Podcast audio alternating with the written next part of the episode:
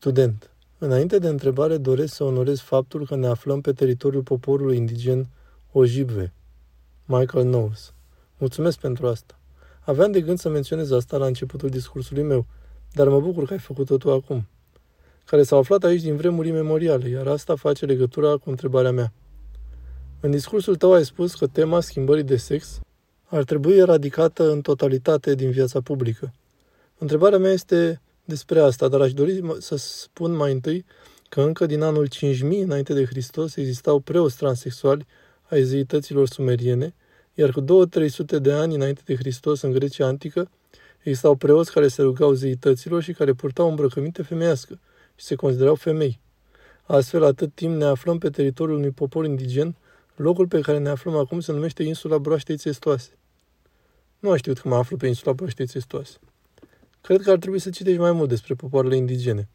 Deci, cum popoarele indigene au autorizat cultura celor două spirite în întreaga lor istorie, iată care este întrebarea mea. Atunci când afirmi că tema transexuală ar trebui eradicată în totalitate, te întreb, domnule Knowles, cum poți eradica ceva care a existat odată cu lumea? Da, există tot fel de idei teribile și nebunești apărute odată cu lumea. Ai adus în discuție civilizații care au adus pe altar sacrificii umane. Tu afirmi că au existat în trecut unele triburi păgâne care se rugau demonilor și astfel ar trebui ca noi să ne alungăm copiii, dar acesta nu este un bun argument. Da, este adevărat, au fost tot fel de triburi, în fapt, doar cu circa 500 de ani în urmă. Astecii, chiar aici în emisfera nordică, au măcelărit 80.000 de oameni pentru a aduce jertfe unui demon într-un interval de 4 zile, iar aceasta nu înseamnă a fi privită ca o recomandare pentru a face așa ceva. Nu trebuie să luăm în calcul așa ceva. Deși într-o cultură păgână și liberală în care trăim acum, chiar se aduc jertfe umane prin cei 200.000 de bebeluși care sunt jertfiți anual prin intermediul avorturilor. Dar asta nu înseamnă că este ceva normal. Tu te referi la o chestiune care a început să devină foarte populară pentru stânga, și anume ideea de existența a două spirite în aceeași persoană, feminin și masculin, care a existat la unele triburi indigene, care nu este real, ci un artificiu al liberalilor din America. Au existat câteva concepții cu privire la sex și gen de-a lungul istoriei omenirii, dar ideea de două spirite ca o intuiție a popoarelor indigene, trăite de un transexual din zilele noastre locuind în New York, care este bărbat, iar în final dorește să fie femeie, este o ficțiune în totalitate. Nu vei găsi asta nicăieri în evidențele din trecutul nu prea îndepărtat. Ce aș putea zice însă de întrebarea însăși? Indiferent ce credeau sumerienii înainte de a-și aduce jertfă proprii copii, întrebarea este adevărată. Poate un bărbat deveni femeie, iar o femeie poate deveni cu adevărat să devină bărbat?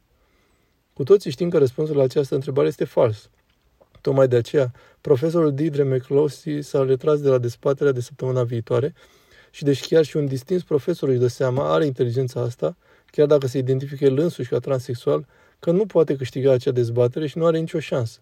Întrebarea devine, cum poate să-și dea seama cineva că un om cu o înfățișare fizică, în totalitate, de bărbat, este o femeie? Tu ai un răspuns la această întrebare? Lasă-mă să clarific. Vrei să întrebi despre cum știu dacă cineva este o femeie? Da, cum îmi dau seama că acea persoană este o femeie dacă nu prin atributele sale naturale date de sexul său biologic? Care ar fi altă alternativă?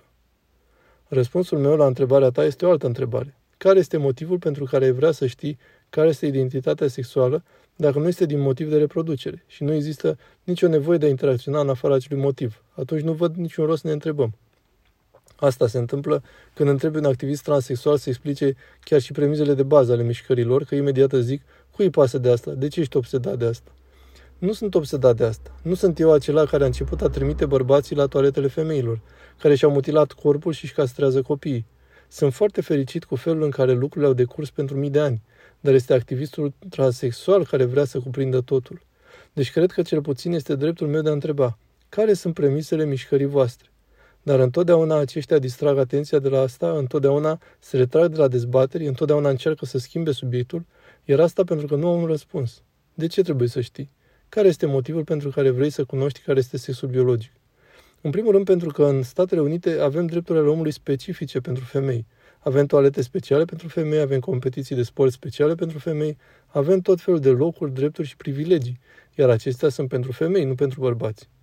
Deci acum sunt bărbați, cel puțin la început par a fi bărbați, au început să solicite de a merge la toaletele femeilor și astfel ori trebuie să abolim toate drepturile și privilegiile pe care femeile le-au avut de-a lungul timpului și sunt reglementate în legile noastre, ori aceștia trebuie să-mi explice cum acei bărbați sunt de fapt femei, iar ei nu pot să facă asta, așa cum eu nu pot să abolesc pe primele. Și nu cred că femeile din această țară doresc abolirea drepturilor și privilegiilor, chiar dacă un număr de oameni sunt atât de orbiți ideologic că vor să intre în acest gen de absurditate.